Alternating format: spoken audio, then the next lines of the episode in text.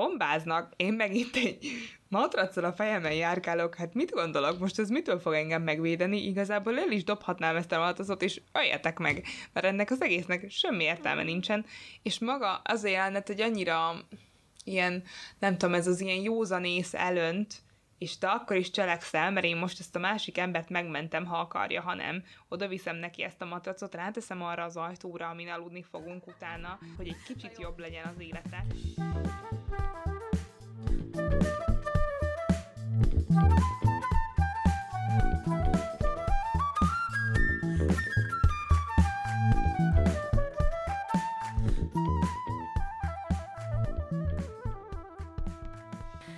Üdvözlöm a kedves hallgatókat, ez itt a Pizsidizsi Podcast, az én nevem Juci. Én pedig Lizi vagyok. A mai adásban nagyon hosszú kihagyás után jelentkezünk újra, a Polcelen Asszony a Fronton című könyvét dolgozzuk fel. Az igazsághoz hozzátartozik, hogy ezt az adást mi már egyszer felvettük, egy hónapja talán. Csak, két hete, két hete szerintem. Dehogy is. Már egy hónapja Jó, volt. Biztos, Úristen. hogy már egy hónapja volt, igen. Okay. És annyira rossz volt a mikrofonomnak a minősége, amit természetesen azután vettünk észre, hogy már felvettük az egész adást, meg még egy másikat meg még egy másikat is, igen. De igazából annyira rossz volt a magának az adásnak is a minősége. Egyáltalán nem voltunk toppon, hogy úgy döntöttünk, hogy újra szeretnénk venni ezt az adást, úgyhogy most uh, október 21-e van, két héttel Polcelen századik születésnapja után. Egyébként az a vicces ebbe az egészbe, hogy mikor nekem így az egész ilyen um, Polcelen téma a fejembe ötlött, akkor ugye ez tavaly volt, a karácsonyi epizódban mondtam is, hogy én, engem így érdekel az ő személyisége, és eszembe nem jutott, meg így nem is nagyon tudtam semmit róla, hogy most lesz a századik születésnapja. Tehát nem, nem gondolkoztunk azon, hogy majd, mikor felvesszük, akkor a szülinapja körül fogjuk felvenni. Aztán végül is így valahogy kijött így minden nagyon pontosan, meg így, így beleillik az egész ilyen tematikába. Nekem is csak később jutott el a tudatom még, és azt hiszem, hogy amikor felvettük az előző verzióját ennek a mai adásnak, akkor pont úgy kis jött volna a lépés, hogy Lizi meg tudja vágni, és akkor október 7-én mi ezt fel tudjuk tölteni az lett volna egyébként az igazi. Igen. Annak örültem volna, hogy akkor tisztelgünk um, Polszelen előtt ezzel, hogy, hogy a születésnapján tesszük fel ezt a epizódot, de hát ez sajnos nem tudott megvalósulni. Na nem baj, remélem, hogy a mai adásban már felkészültebbek leszünk.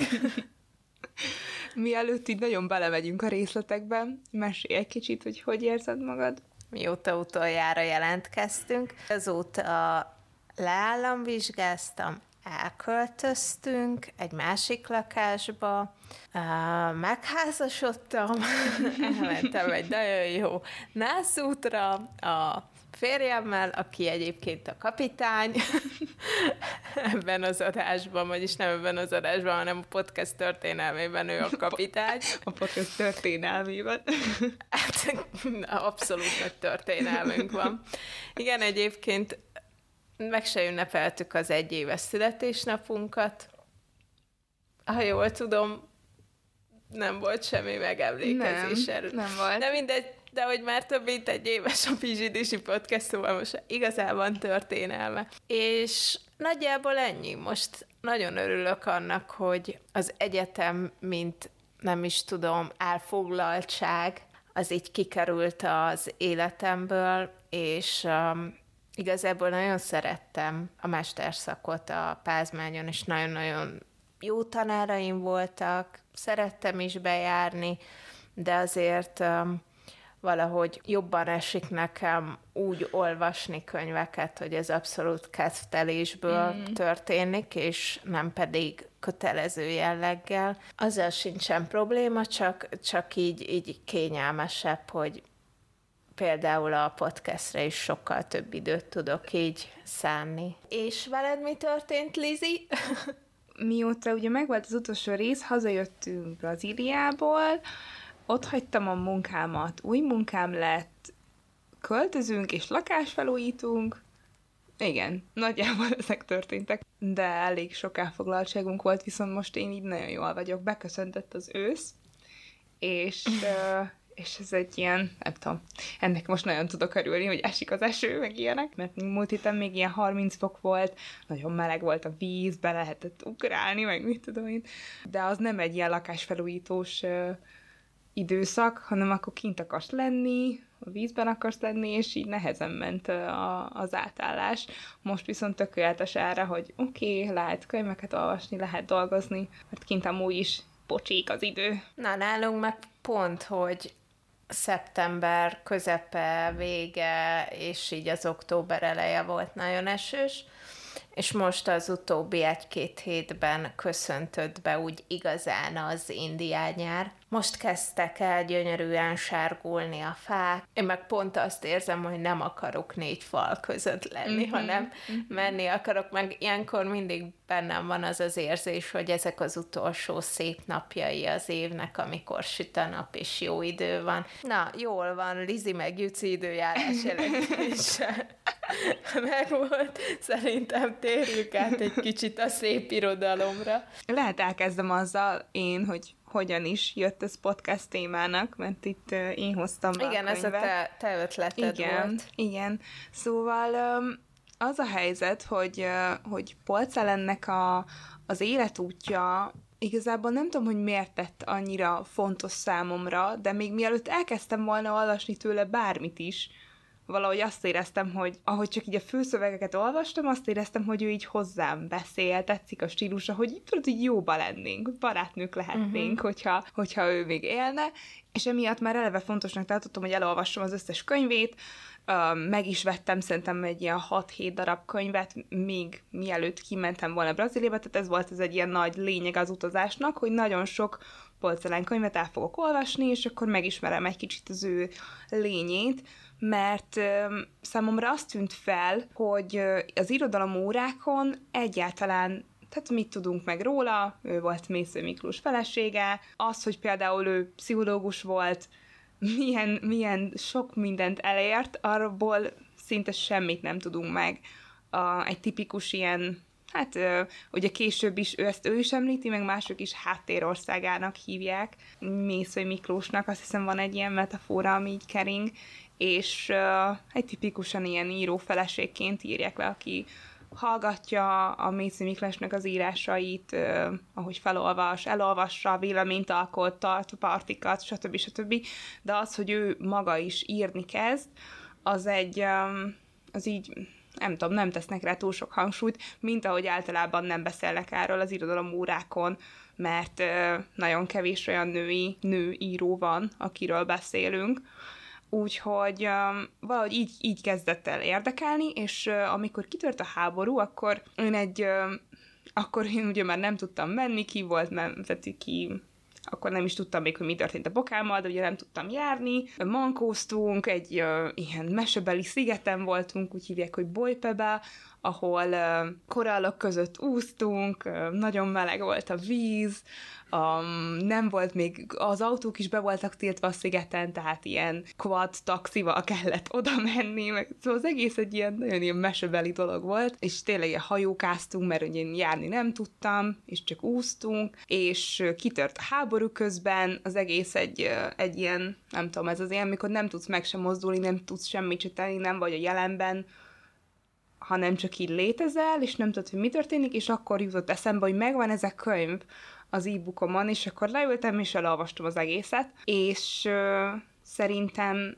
azért fontos, mert ö, valahogy azt érzem, hogy, hogy ezzel a könyvvel egy ilyen mencsvár, mencsvárat kapsz, mikor, mikor valamilyen traumatikus dolgot fel szeretnél dolgozni, és az ő traumáján keresztül, ahogy elmeséli neked, hogy mi történt vele, elkezded érezni azt, hogy milyen hétköznapi emberként egy olyan nagy dologba belásni, mint egy háború, és ez szerintem így egyszerűbb volt mondjuk feldolgozni olyan szempontból, hogy tovább lépni a tényen, hogy kitört a háború, és, és létezni, meg kicsit egyszerűbb volt feldolgozni azt, hogy közben én meg a, ja, meg közben a karnevál hete volt akkor, és akkor így ezt a két, kettős ilyen kontrasztot így megérteni magadban, és nem bűntudatként szórakozni, mert ugye itt bejön az is, hogy nagyon sok bűntudatod van, amint jól érzed magad, meg így, ezt, ezt beszéltük szerintem akkor is, hogy az első héten, így nem tudtad, hogy szabad-e viccelődni, szabad-e másról megosztani dolgokat, meg lehet-e osztani bármi más, mint a háborút, bármilyen social médián, mert, mert mégis hogy képzeljük, nyilván volt bennünk egy ilyen, ilyen fura érzés, szóval, szóval itt jelent meg a könyv, és engem teljesen behúzott, és, és azonnal elolvastam, és imádtam minden, minden percét, és utána fogtam, és szépen elolvastam az összes könyvet, amit megvettem tőle, és mindegyiknél ugyanez az érzésem támad, hogy így beszél hozzám, egy barátnő ott ül melletted, és, és emiatt így nagyon, nagyon fontos lett az ő munkássága számomra. De viszont neked egy tök más élményed volt az első olvasás, az első, mikor így megfogtad a kezedbe, úgyhogy mesélj erről egy kicsit te is. Mindjárt csak, csak előtte eszembe jutott, vagyis így közben eszembe jutott, hogy ott voltál Brazíliában egy, mint ahogy említetted, egy mesebeli szigeten, és um, Említetted, hogy téged így az első héten teljesen megbénított ez a tudat, hogy kitört a háború, és hogy Oroszország megtámadta Ukrajnát, ami nyilván, tehát hogy ez, ez egy teljesen valid reakció, csak engem az érdekelne, hogy a környezetedben az emberek, akiknek például a szülőföldjük nem szomszédos Ukrajnával, és egyáltalán nem is Európában élnek, hanem, hanem Dél-Amerikában. Náluk is ennyire, ennyire bénító volt ezzel szembesülni? Nem, nyilván nem, mert nem csak azért, mert nem a szomszédságukban történik, hanem azért is, mert Brazíliáról van szó, tehát, hogy a Covid is sokkal nagyobb pecsétet hagyott az országon, mint mondjuk, uh-huh. a, a, mint mondjuk otthon, vagy egész Európán hagyott. Főleg nagyvárosokban érezhető ez ez egyébként. Nagyon nagy a szegénység nagyon sok részen, még amíg vannak ezek a mesebeli részei, ahol, ahol teljes nyugalomban élhetsz, biztonságban érzed magad, attól függetlenül az országnak egy szerves része az, hogy nem érzed magad biztonságban. Ergo, amikor ezek az emberek hallanak arról, hogy másoknak a biztonságát valami kilendítette, az nyilván nem fogja annyira őket meg, megviselni. A másik uh-huh. dolog, amivel találkoztam, nyilván alapvetően, mikor meglátták, hogy mit tudom én, mi, mi tűnt, elmentünk egy tüntetésre, ami, ami elég vicces, mert a, a karnevál közepén beállsz egy tüntetésre, a karnevál ott történik, mert tehát az ezerszer nagyobb, mint az a pár ember, aki ott tüntet, szóval az egész a helyes volt, de de attól függetlenül ott is ez úgy ment, hogy akkor mindenki, aki ott volt, hozott egy, ö, hozott valami hangszert, és akkor közben zenéjen, meg táncoljon, meg nem tudom, főleg egyébként az ottani ukránok kezdték el az egész tüntetés folyamot, akkor az embereket nagy átlagban érdekelt a dolog, de van egy nagyon vicces sztorim ezzel kapcsolatban, a, a, az, a, a háború elleni tüntetésen az egyik brazil srác úgy gondolta, hogy jaj, milyen vicces lenne, hogyha itt most ezen a tüntetésen én megkérném a, a barátnőm kezét, és amit el tudsz képzelni, ilyen, ilyen nagyon fél um, lánykérések, amiket látsz így, így videókon, hát ez teljesen ott megtörtént előttünk, amikor mi mindannyian azt hittük, hogy ahogy egy képet fog csinálni, vagy videót csinál a srác, arról, hogy mindenki felmutat valamit a, a tábláján, valamilyen szöveget, és közben a srác elkérte a táblákat, és ráírta, hogy hozzám jössz a feleségül, de én, mi erről nem tudtunk, és én például soha az életben nem álltam volna be egy ilyen képre, és szerintem egyikünk se, itt nagyon kellemetlen volt az egész, és mikor feltettük, és mondta, hogy na fordítsátok meg, vagy nem is tudom mi, és akkor a csaj meglátta, hogy hozzám ez a felség, és akkor ott mindenki, hogy úristen, igen, és közben amúgy így, mi van?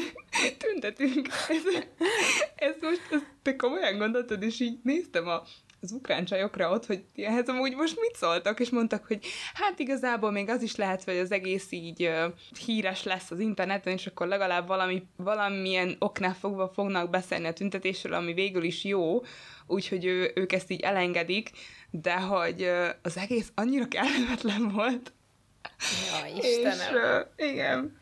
A, a másik, amit még, még ott tapasztaltam, az igazából, hogy nagyon-nagyon vallásos, öregebb ö, emberek, akik csak így mondják, hogy igen, hallották, és imádkoznak értünk, imádkoznak Európáért, imádkoznak Ukrajnáért, a szomszédos országokért, de hogy nyilván erre meg te így nem tudsz mit mondani, mert olyan, olyan beleéléssel ott így mondják, mm. hogy jaj, hát biztos, hogy van valami oka ennek, és hogy Isten ezt akarja, és akkor uh, imádkoznak, te meg így Hát oké, okay. most erre mit mondasz? Megint nem kezdesz el ott veszekedni egy öreg nénivel, hát aranyos, hát imádkozzon. Igen, ez, ez, ez volt a, a nagy, hát e, e, erről, ezzel találkoztunk igazából. Nekem elsősorban te ajánlottad ezt a könyvet, pont amiatt, hogy pizsidizsi adás legyen belőle, és arra is emlékszem, hogy egyből rá is kerestem, meg aztán meg is vettem. Egyébként nekem ezt az effektíve rövid könyvet nagyon sok időbe telt elolvasni. Nem azért, mert um, ennyire nem érdekelt, hanem mert tényleg mindig mást, mást kellett csinálnom, mást kellett olvasnom, és mással kellett foglalkoznom, és szándékosan is tettem félre, mert amikor először a kezembe vettem, és elkezdtem olvasni, akkor éreztem, hogy ezzel ez nagyon gyorsan engem nagyon be tudna szippantani. És aztán végül a végén már annyira tudatosan hanyagoltam, hogy mikor már így elővettem, akkor, akkor is így sokszor én nem tudtam rá koncentrálni, többször kellett elolvasni mondatokat, amiket kifejezetten nem szeretek, tehát amikor én elkezdek olvasni egy könyvet, akkor az száz százalékig arra koncentrálok és arra figyelek, és itt ez most így nagyon zavart, hogy egyszerűen nem tudtam ráirányítani teljes mértékben a figyelmemet. Mikor aztán a végére értem a könyvnek, akkor meg egy, egy olyan elképesztően erős, nem is tudom, hogy nevezzem, egy ilyen nagyon-nagyon erős készítést éreztem arra, hogy erről hosszan és mélyen kell beszélnünk, és hogy ezt, ez így nagyon megérintett meg, hogy így nagyon rányomta a bélyegét a napjaimnak, és így utána én nagyon sokáig a hatása alatt voltam. Akarsz egy kicsit mesélni Polcelennek az életéről? Polcelen 1922-ben született, és a feljegyzések szerint 19 évesen ment férhez először, viszont ez kicsit ellentmond az Asszony a fronton című könyvben írottakkal, miszerint a háború utolsó évében ment férhez, 1944-ben. Na most, hogyha 1922-ben született Polszelen, akkor 22 éves volt akkor, és nem 19. Viszont a könyvben is 19 évesként hivatkozik magára a házasságának az első évében. Úgyhogy ha valakinek van erről információja, mert hogy a szakirodalom is meg minden 19 évesnek tartja őt, akkor, amikor először ment férhez, um, ez, ez valahogy jelezze nekünk valamilyen felületen, mert hogy ez így feltűnt nekünk, és nem hagy bennünket nyugodni, hogy akkor most itt mi történt. Első férje egyébként Vitányi János volt, aki szintén író, költő és színházi kritikus volt, ráhivatkozik egyébként Jánosként az Asszony a fronton című könyvében. Egyébként Polcelem fiatal korában orvosnak készült, viszont ez a pálya sosem valósult meg részint a háború, részint pedig az első férje miatt, aki ugye nem engedte őt tanulni.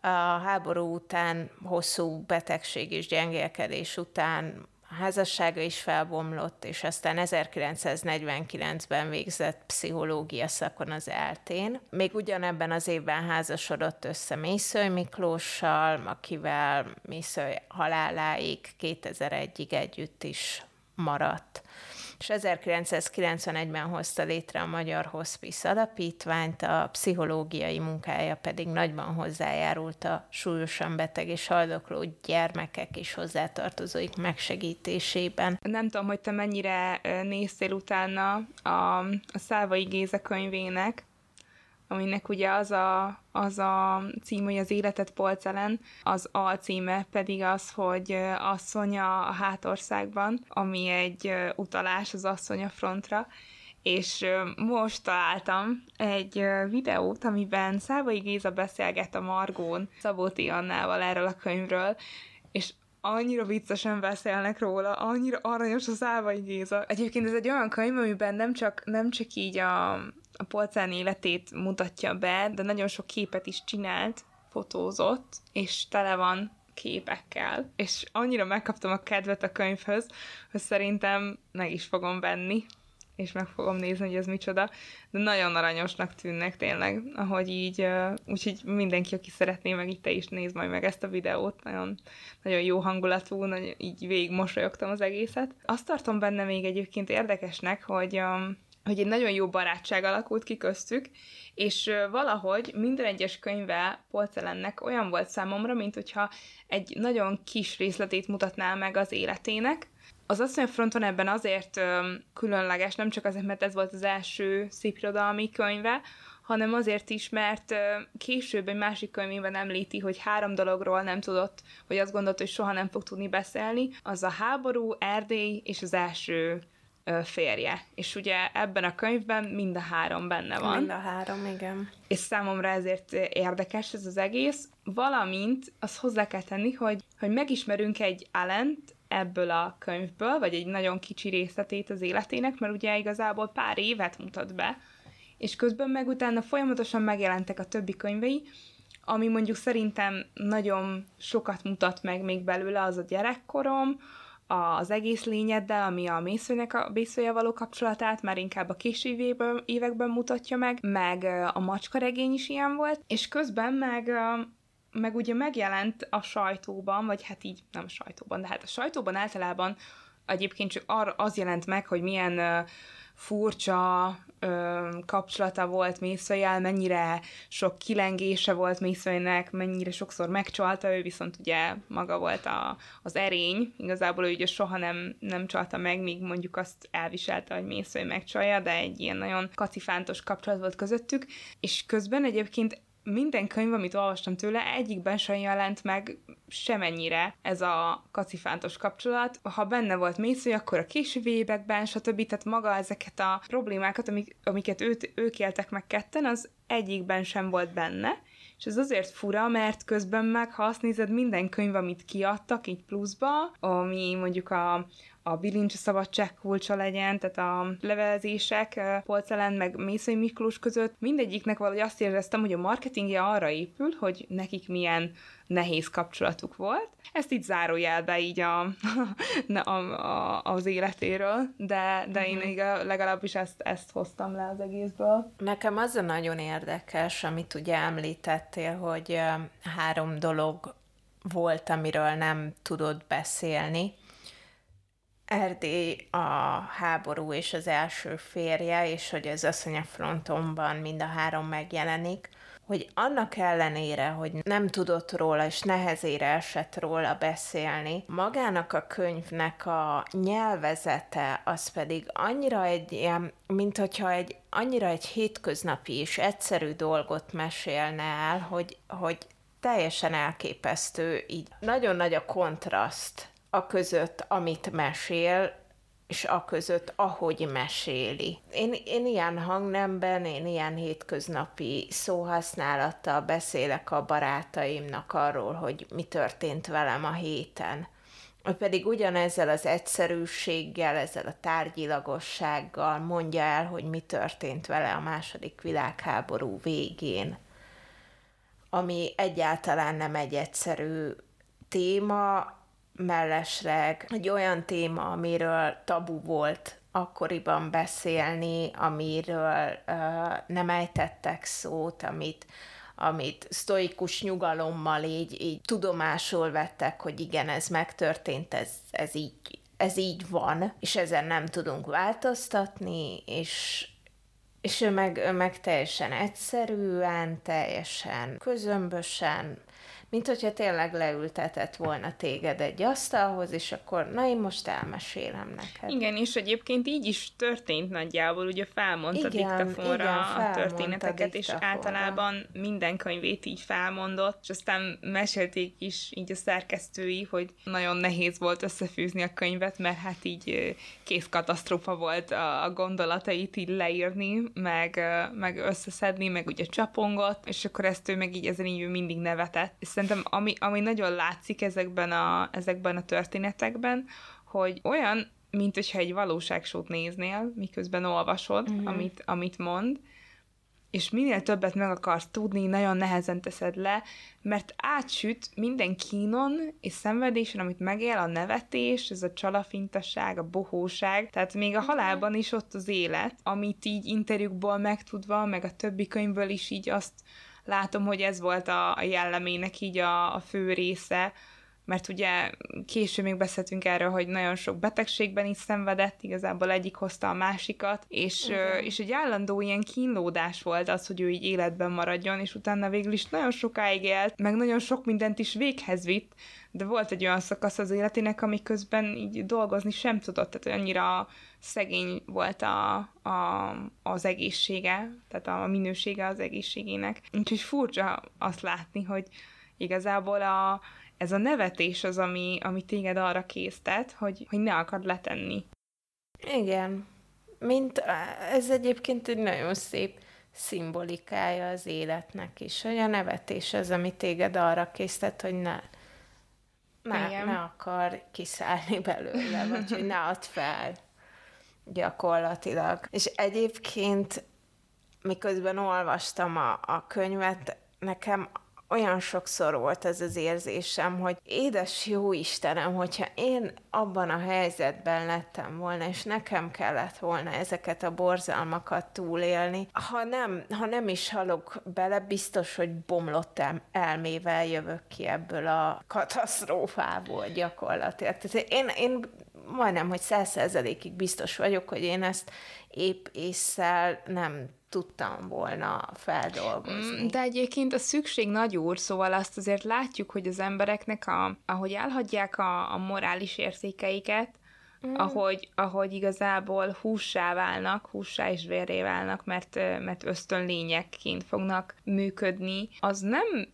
nem úgy történik, hogy eltelnek évek, hanem egyszerűen az éhezés, a nyomor egyik pillanatra a másikra átkattint benned valamit, és ugye beszéltünk is erről, hogy ez egy tabu téma volt, nem, nem tudtak a nők, nem kaptak segítséget sem arra, hogy ezt feldolgozzák, de itt ugye a férfiak sem, tehát hogy a társadalom nem kapott segítséget arra, és azért ők sokkal, tehát beszéltünk arról, hogy igen, nagyon nehéz a, abban a szerepben lenni, aki ezt a nagyon sok erőszakolást megélte, de hogy itt akik véghez vitték ezeket a dolgokat is valószínűleg fiúk, családapák, stb. stb.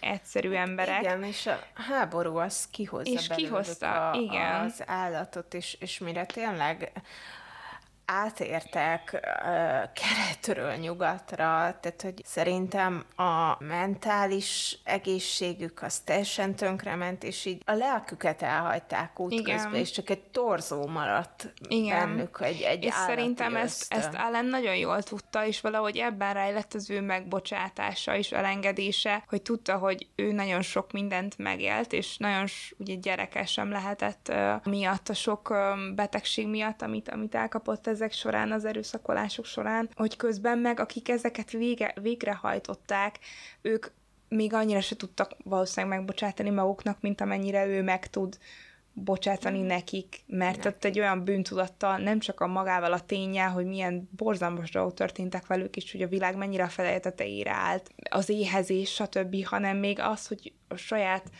tetteid miatt is bűntudatot érzel, egy olyan bűntudatot, amit valószínűleg soha nem tudsz kiírtani magadból, és, és ahhoz vezet, hogy az érzelmeidet teljesen elnyomd, és ne beszélj róla soha, mert ugye nagyon sok ilyet hallunk, vagy legalábbis tényleg szerintem az én családomban is az van, hogy aki, akinek egy kicsit is volt köze a háborúhoz, hát igen, ő soha nem beszélt róla. Hát vajon miért nem beszélt róla? Szóval, hogy, hogy azt látom, hogy a Polcán azért volt annyira megértő később is ezért tudott, tud, tudott így megnyílni, mert hogy ő így megbocsátott, vagy így értette, hogy, hogy ez, a, ez történt a világatán, ezért is ő nem vesztette el a hitét, mint hogy később ugye az anyósáról beszélt, akivel nagyon közeli kapcsolatban volt, és ő elvesztette a hitét, és ő nem, nem imádkozott, nem ezt így ki is jelentette a mami. Maminak hívták? Mami, igen. Um, míg ő akármennyire is megfordult benne jó néhány alkalommal, hogy mi történt a világgal, attól függetlenül nem vesztette el a, az Isten hitét.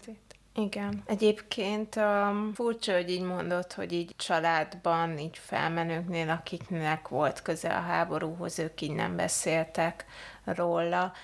Nekem teljesen más a tapasztalatom ezzel kapcsolatban, vagyis hát jobban mondva pont az ellenkezője. Mert De neked hogy... is a mamád beszélt róla. Igen, a férfi mamó, tagok. Mert, hogy a férfi tagokra értettem, hogy én nekem férfi Aha. tagok, akiket így bárkitől hallottam, nem csak nálam, hanem hogy így bármilyen családba, ők így nem, nem beszéltek róla, és nyilván mm. az mhm. van, hogy itt bejön az, hogy mennyire elfogadott mondjuk egy férfinek az érzéseiről beszélni, um, mennyire sírhattak, adhattak ki ezeket az érzelmeket, mennyire érezhették, hogy ez biztonságos, hogy ilyet lehet csinálni, az más kérdés. Uh-huh. De hogy itt szembe jön az, hogy, hogy vajon mi, mi lehetett még el mögött, miért nem akartak erről beszélni. Igen, és um, elképesztően félelmetes belegondolni, és nem is az, hogy félelmetes, csak tényleg így a hideg futkosa hátamon, ha arra gondolok, hogy néhány kilométerrel arrébb majd, hogy nem biztos, hogy, hogy ugyanez történik. Igen. És el, el tudom képzelni, hogy, hogy igen. Ugyanez történhet. Igen, és ott is valószínűleg ugyanez, vagy hát ugyanez van, és nem csak, nem csak ugye néhány kilométerrel arrébb, mert mondjuk a közel-keleti um, háborúkra meg annyira nyilván nem, nem érezzük ennyire magunkénak, hát függetlenül ott ugye ez folyamatosan meg nyilván mindig van egy, egy hely a világban, ahol ez, ez megtörténik. Ahol ez és, megtörténik, um, igen. De már alapból ez is egy, egy borzasztó dolog, hogy ez még ma is megtörténhet. Félelmetes belegondolni, hogy ezeket a traumákat, amiket nem én szenvedtem el, hanem magyar nők százai, ezrei, alig száz évvel ezelőtt és hogy most, most, most akkor hogy van az, hogy, hogy a 21. században ez, ez még egy, ez még a jelenünk? És ezt nem hagytuk a magunk mögött. Szerintem igazából az a furcsa, hogy magunk mögött tudtuk hagyni. Tehát, hogy... Um, de nem tudtuk magunk mögött hagyni, mert ez, ez, ez valóság. Ez, ez, Mármint, hogy az lett volna fura, hogyha magunk rá. mögött tudjuk ha, hagyni, mert, mert ez történik. Tehát, hogy a, a, amint egy amit, amit mondtam is, hogy amint egy kicsit is kimozdítanak a jelenlegi helyzetedből, és, és vagy hát nem kicsit, de nagyon kimozdítanak, és ilyen szörnyűséget élsz át, akkor, akkor bizony ilyen az emberi elme, hogy a saját túléléséért harcol, és ez bármin keresztül menve is a saját túléséért fog harcolni, és amíg nem edukáljuk az embereket rendesen a, arra, amit mondtam is, hogy szerintem ennek a könyvnek kötelező olvasmánynak kéne lennie, és odaadnám a gyerekeknek, nem érdekelne, hogy mennyire traumatikus, odaadnám mindegyiknek, hogy igenis beszéljetek róla, mert, mert ez az ilyen tabu dolog, hogy nem, hát ilyeneket nem beszéljünk ilyen dolgokról a gyerekeknek, meg uh, mégiscsak erőszakolás van benne, meg alapjáraton a háború az tabu, meg akkor még jó sok minden, ami, ami tabu, főleg a halál körüli dolgok, ami ugye uh, Polcelen egyik legfőbb hivatásának érezte azt, hogy a, hogy a halál fogalmát egy kicsit közelebb hozza, közelebb a, hozza az emberekhez. Ezek mind akkor a tabuk a jelenlegi társadalomban, hogy... Um, is. Igen, is. Tehát, hogy korábban sem volt, ez másképp. Mindig is igen. ez volt, csak igen. hogy egyáltalán nem változott semmi. Egyébként ez attól függ szerintem, hogy milyen kultúráról beszélsz, mert hogyha mondjuk hmm. megnézed a, a mexikói hitet, vagy, vagy elmegyünk egy kicsit így exotikusabb helyekre, akkor szerintem nem feltétlen mindenhol ennyire távol áll mondjuk a halál igen. A, az emberektől, de de jelenleg itt, és főként Európa, ami, de amiről tudunk beszélni, mert nagyjából ismerjük nyilván, az így áll hozzá. Közben meg azt látom, hogy egyre csak távolodunk, tehát hogy a pont Magyarországon azt érzem, hogy a, ezeket a tabukat csak minél jobban zárogassuk befele. Még jobb, még több legyen, ne beszéljünk róla, nem illik róla beszélni, főleg vidéken nem illik nagyon sok mindenről beszélni. Ezáltal csak még több ilyen konfliktust fogunk hogy szerezni, és még több ilyen feszültség lesz bennünk. Meg, meg még több ilyen elnyomott, fel nem dolgozott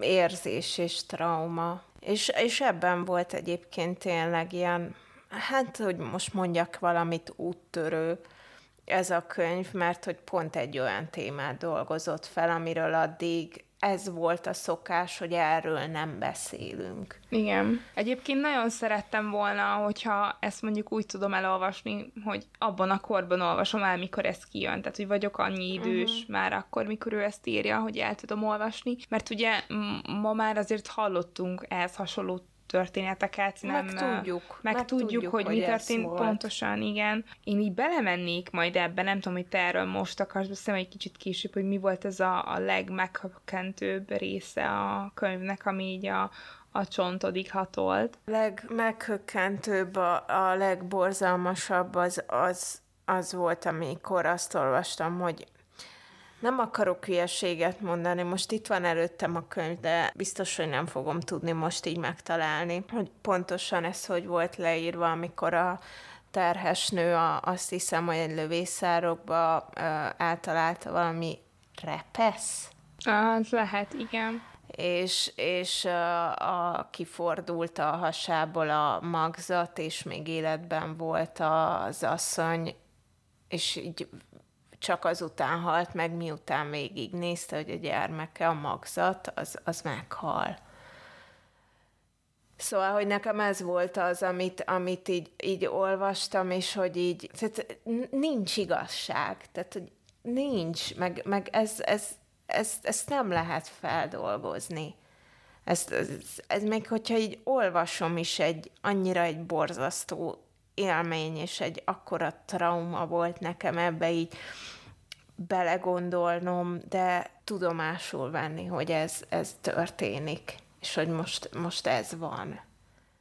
És ebben vagyunk. Ez, így ez ilyen, jaj.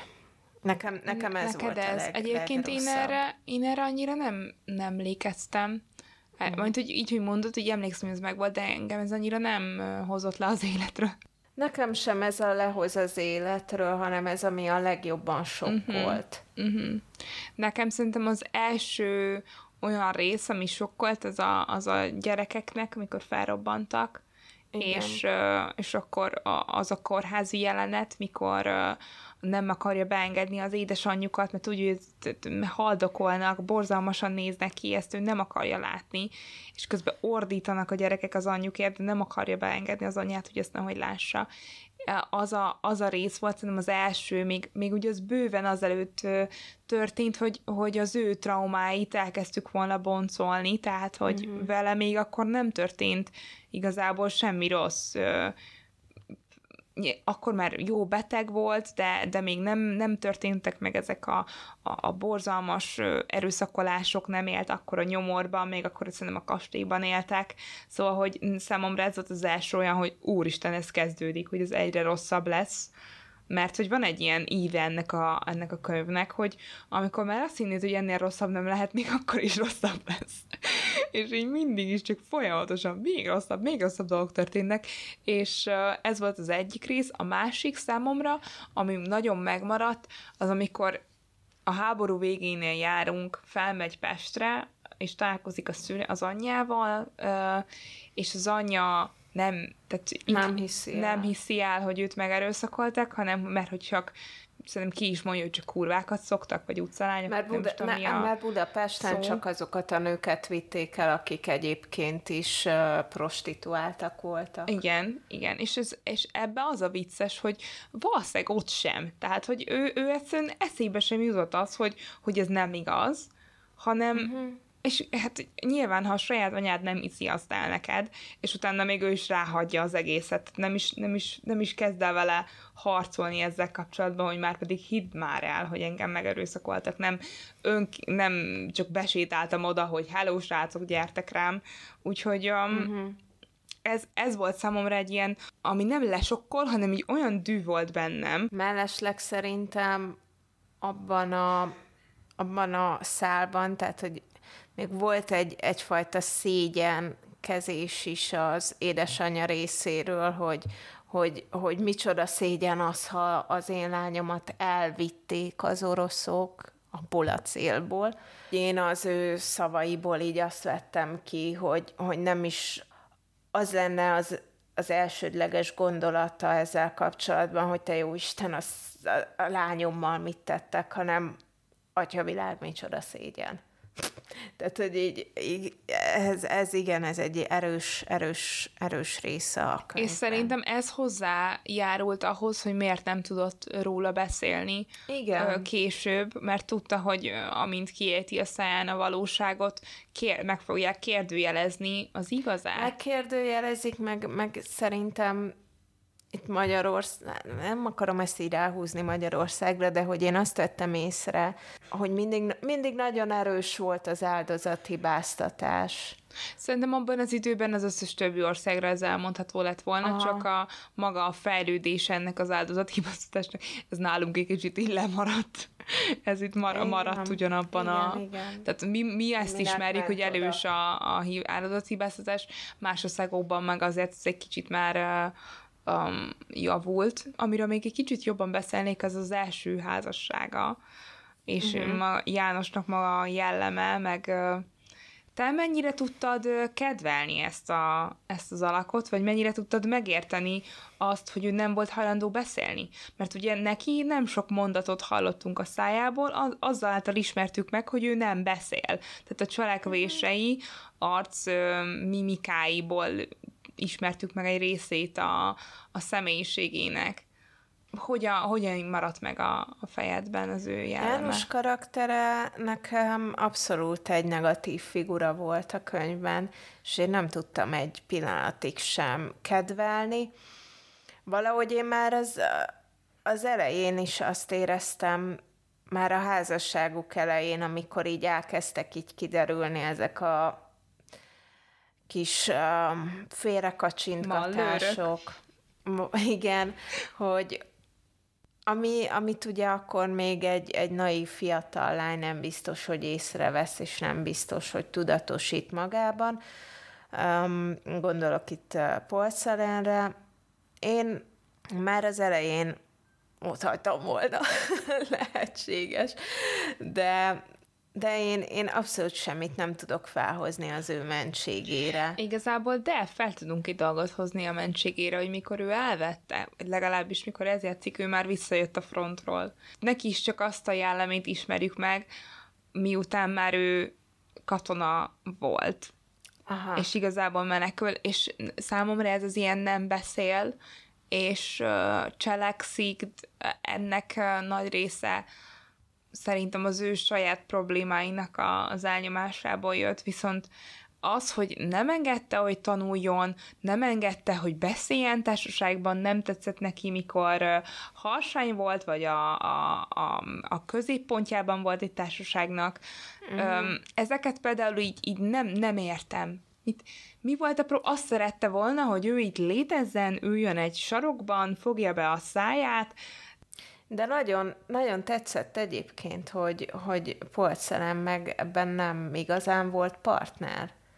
Csak azt nem értem, hogy akkor tényleg a naivitása az honnan, azt ugye megtudjuk, hogy szerelmes ő volt az első volt, szerelme. Bízott, de mibe? De mibe volt szerelmes, amikor ez valószínűleg, mert hogy ezek a tulajdonságai, ezek valószínűleg ugyanazok voltak a háború előtt is az, hogy ő nem uh-huh. engedi dolgokra, hogy nem, nem szereti, mikor konkrétan a fő jellemét, ami az, hogy ő életben van, cserfes, nevet, szeret a társaság középpontjában lenni. Ez, Igen, ez egy, a fő. egy élettel teli figura, Igen. míg János egy passzív és, személy. És, minden, és ezt az elejétől fogva János ki nem állhatja benne.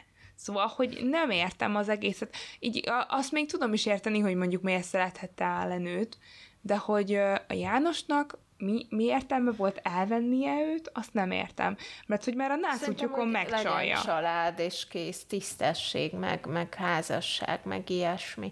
Nekem nagyon tetszett például az, amivel az alkoholizmusát kezelte Igen. a Polcán Jánosnak, hogy elmentek étterembe, vagy akárhová, és akármennyit ivott a János, ő kétszer annyit dafke, egészen addig, amíg össze nem esett, és akkor így, így valahogy így tette félre az italt egy kicsit János, hogy um, látta, hogy így is úgy is duplázni fog az Neki meg aztán fele is elég lett volna, ugye ezt is említem. Hát igen, igen. igen. Borzalmas házasságuk volt, és az az érdekesebb a könyvben, erről még nem beszéltünk, hogy eleve a kezdése is úgy történik. Neked ott van előtted a könyv, hogy felolvast az első Igen. mondatot, mert nekem nincs itt egy olyan kezdése van, hogy az első mondattal levesz a lábadról, és ott, ott tart, mert így párhuzamba állítja a házasságát a, a háborúval. Hát ez igazából nem az első mondat szerintem, hanem ez az ilyen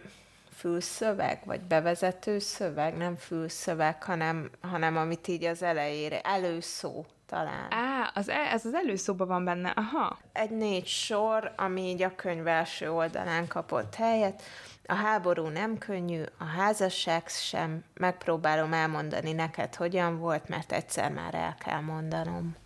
Szóval szerintem ez annyira szép kezdés, annyira, de annyira Igen. szép kezdés. Egészen erős szimbolika a házasságát a háborúhoz hasonlítani. És tényleg egy tragédia mind a kettő, úgyhogy... Um, igen. Igen. Úgy kezdik a könyvet, hogy a, hogy a háború utolsó évében ugye megházasodnak, és a háború végével Igen. igazából a házasságának is vége van. Um, Igen. Úgyhogy, mint tudjuk, ez annyira valószínűleg nem igaz, de, de maga a könyv szempontjából ez tényleg egy, egy nagyon szép uh, keret, mert akárhogy is próbálkozik utána felvenni még Jánossal kapcsolatot, ez a házasság, ez, ez konkrétan az első héten meg, megbukott. Abszolút. Beszéljünk akkor egy kicsit a könyvről. Ez ugye 1991-ben jelent meg, tehát hogy jóval a cselekmény után. Polcelnek egyébként ez volt az első szép irodalmi műve, és már mindjárt a megjelenés évében elnyerte az évkönyve díjat, és aztán rá egy évvel a Déri Tibor díjat is megkapta.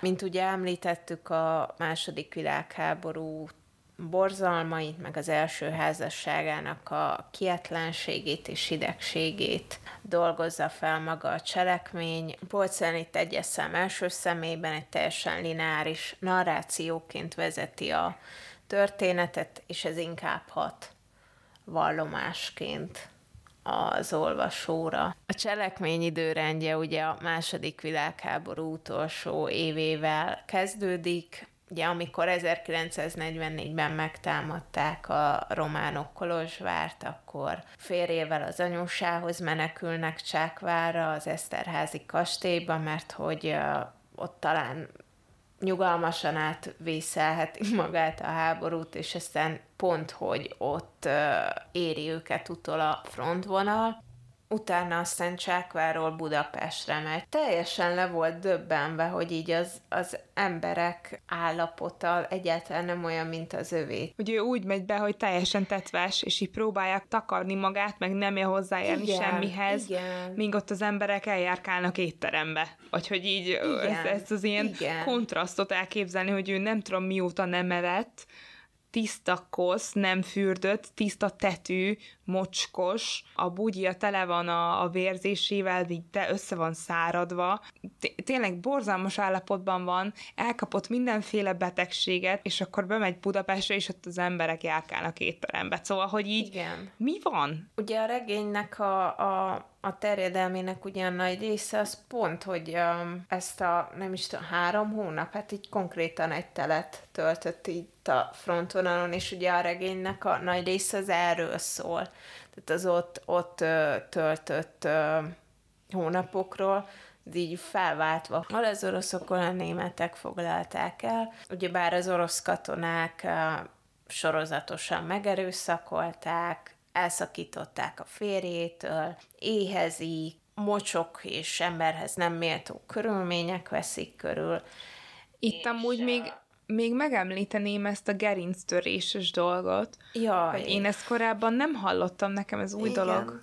Um, ugye ő arról, arról beszél, hogy, hogy ő is hallotta korábban, hogy eltörik a gerincét nőknek, de hogy ők ezt nem nagyon értették, hogy hogy működik, meg jaj, hát biztos nem úgy, ugye ez a naivitás ott is így megjelenik. Még mondjuk én így olvasóként ez az ilyen, de biztos, hogy úgy.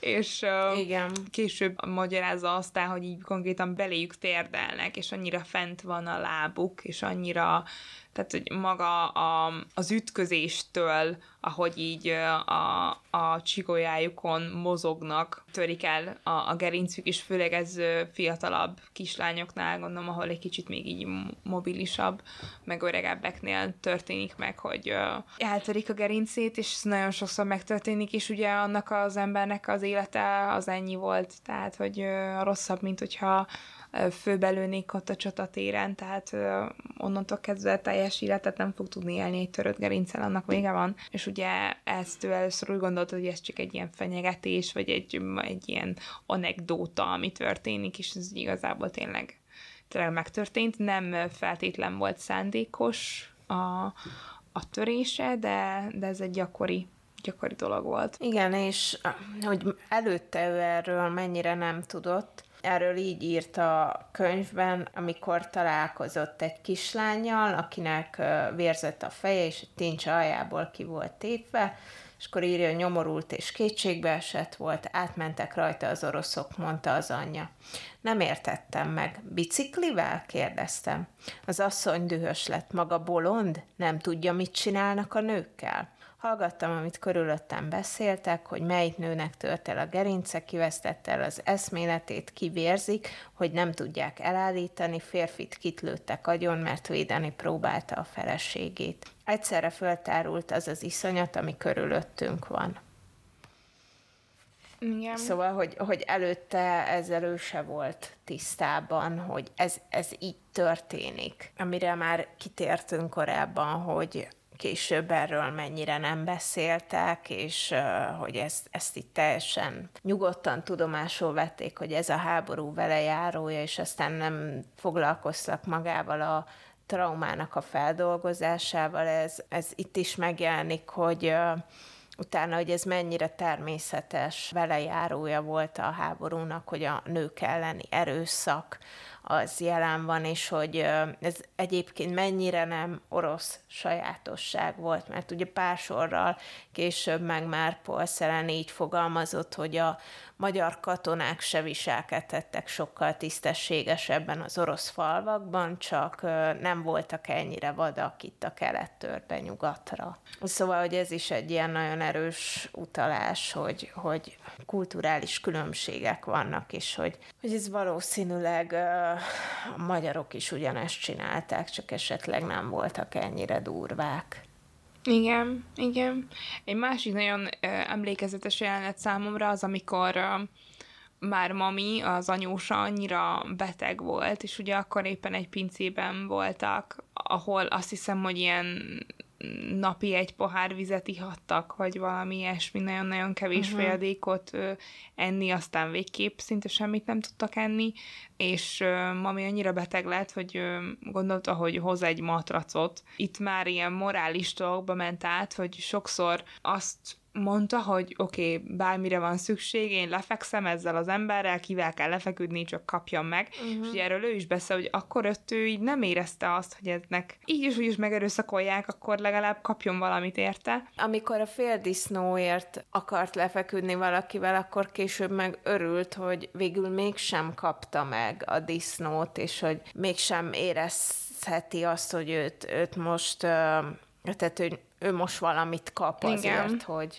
Ez szerintem azután volt, miután realizálta, hogy mi történt előtte. És ugye ennél a matracos jelenetnél megkapja, és utána próbálja így végigvinni a, a csatatéren, de úgyhogy közben lőnek, bombáznak, mit tudom én, és a feje fölött viszi ezt a matracot, és annyira előttem van igazából, vagy amiközben olvastam, annyira előttem volt ez a, ez a pici törékeny polcelen, aki tetves, nagyon koszos, és ott van a feje fölött, és ő is mondta, hogy egyszerűen annyira röhelyesnek érzi az egész jelentet, hogy itt bombáznak, én meg itt egy matraccal a fejemen járkálok, hát mit gondolok, most ez mitől fog engem megvédeni? Igazából el is dobhatnám ezt a matracot, és öljetek meg, mert ennek az egésznek semmi értelme nincsen, és maga az a jelenet, hogy annyira ilyen, nem tudom, ez az ilyen józanész elönt, és te akkor is cselekszel, mert én most ezt a másik embert megmentem, ha akarja, ha nem. Oda viszem neki ezt a matracot, ráteszem arra az ajtóra, amin aludni fogunk utána, hogy egy kicsit jobb legyen az élete, és igazából sok változtatást nem fog elérni ez a matrac se, de most egy ilyen konok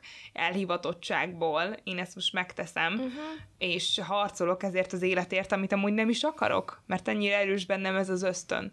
Szóval ez egy nagyon erős jelenet volt számomra, és nagyon megmaradt, és tényleg azt éreztem, hogy mindegy, ezt továbbval így látom magam előtt az ő szenvedését és kérdéseit. És ugye a regénynek az utolsó szakasza az már a békekötés utáni Budapestre, majd, majd később a Kolozsvárra való visszakerülését meséli el.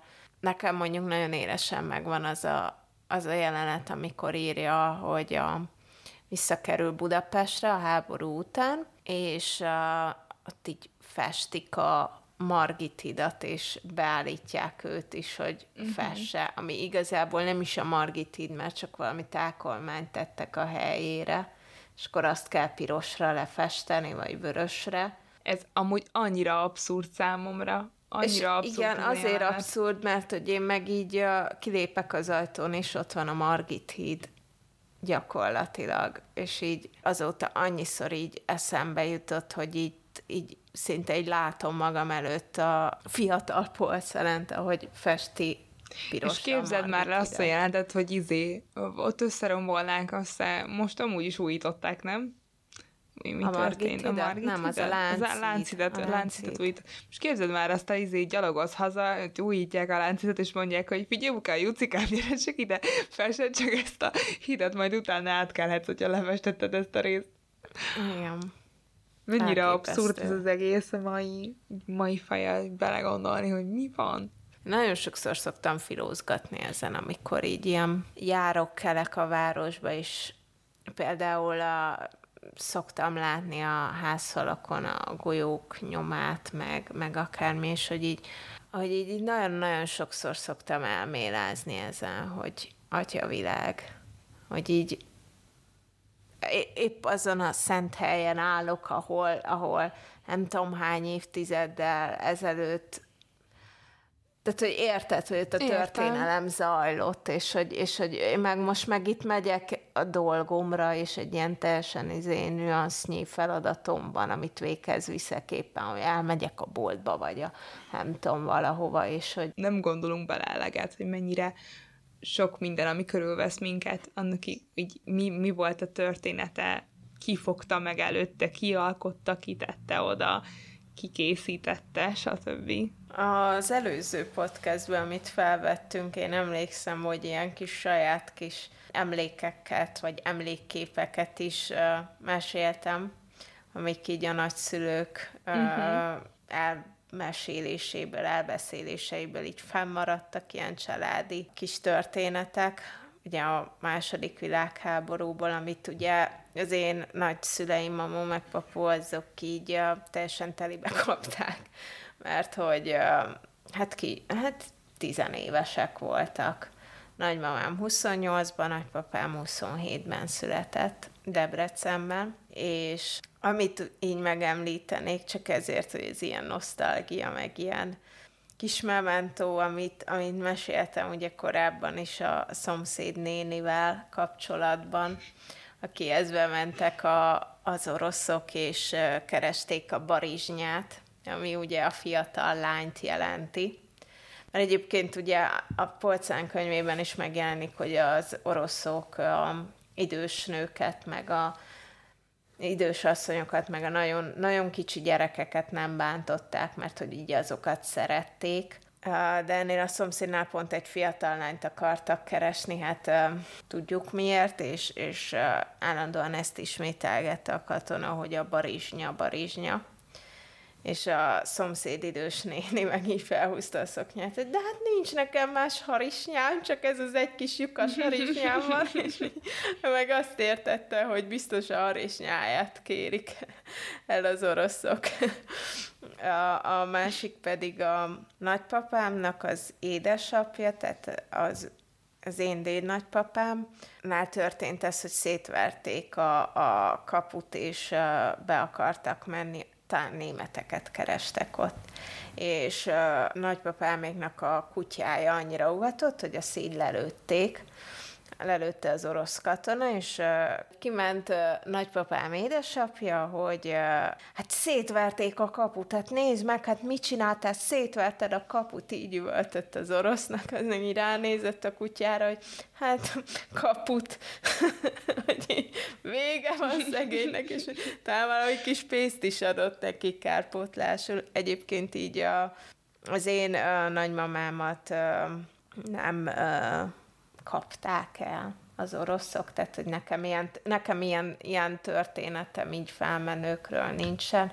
Én úgy tudom, hogy bújtatták is őt, szóval nem is nagyon találták meg, meg az ő nagymamája, aki nekem az ők nagymamám, őt nagyon szerette néhány ilyen orosz katona, mert hogy így volt egy ilyen deal, egy ilyen megegyezés, hogy, hogy ők loptak neki kaját, és akkor cserébe az én ők nagymamám meg kimosta a ruháikat, mert hogy ilyen tüszkös, meg tetves, meg nem tudom én mi volt, és akkor, hogy, hogy így őt nem bántották, meg őket nem bántották, de, de azt, azt tudom, ez így fennmaradt, hogy például ugye Debrecenben a Bercsényi utcán ott, ott több nő is volt, akit, akit többszörösen megerőszakoltak az oroszok. Szóval hát igen, a Debrecenben sem, vagyis egy Debrecenben is történtek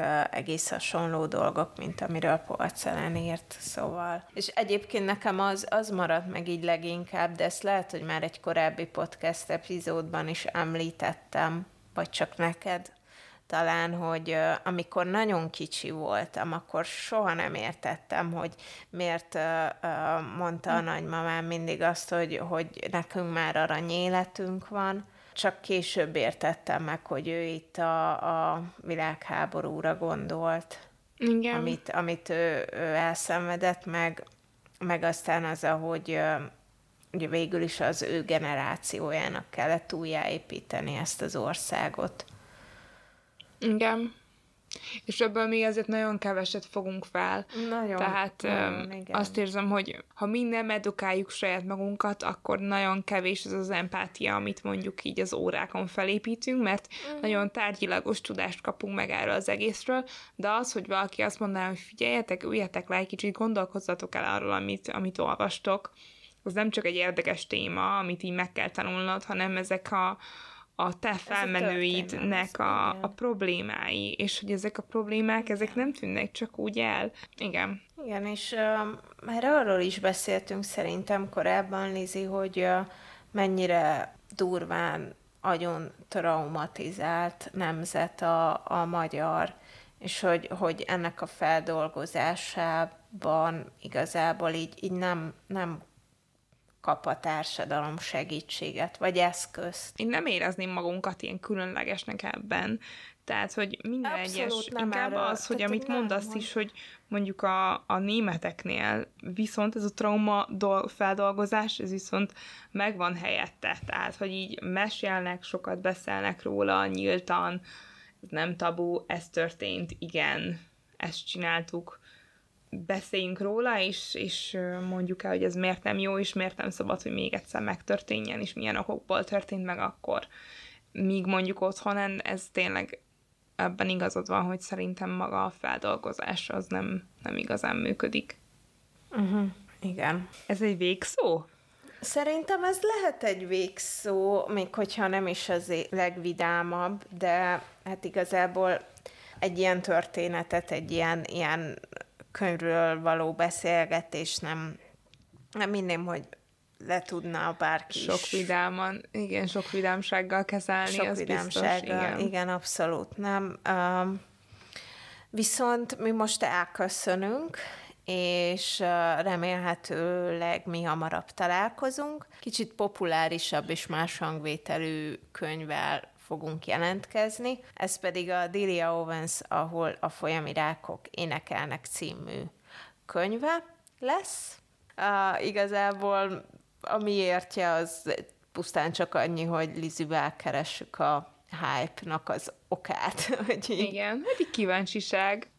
Kíváncsiság, igen, ez egy, ez egy nagyon népszerű könyv mostanában. Nagyon sok helyen lehet uh, belefutni, és uh, nem olyan rég uh, mutatták be a mozikban a könyvből készült filmet is, amit megnéz, megnéztünk Lizivel, becsülettel.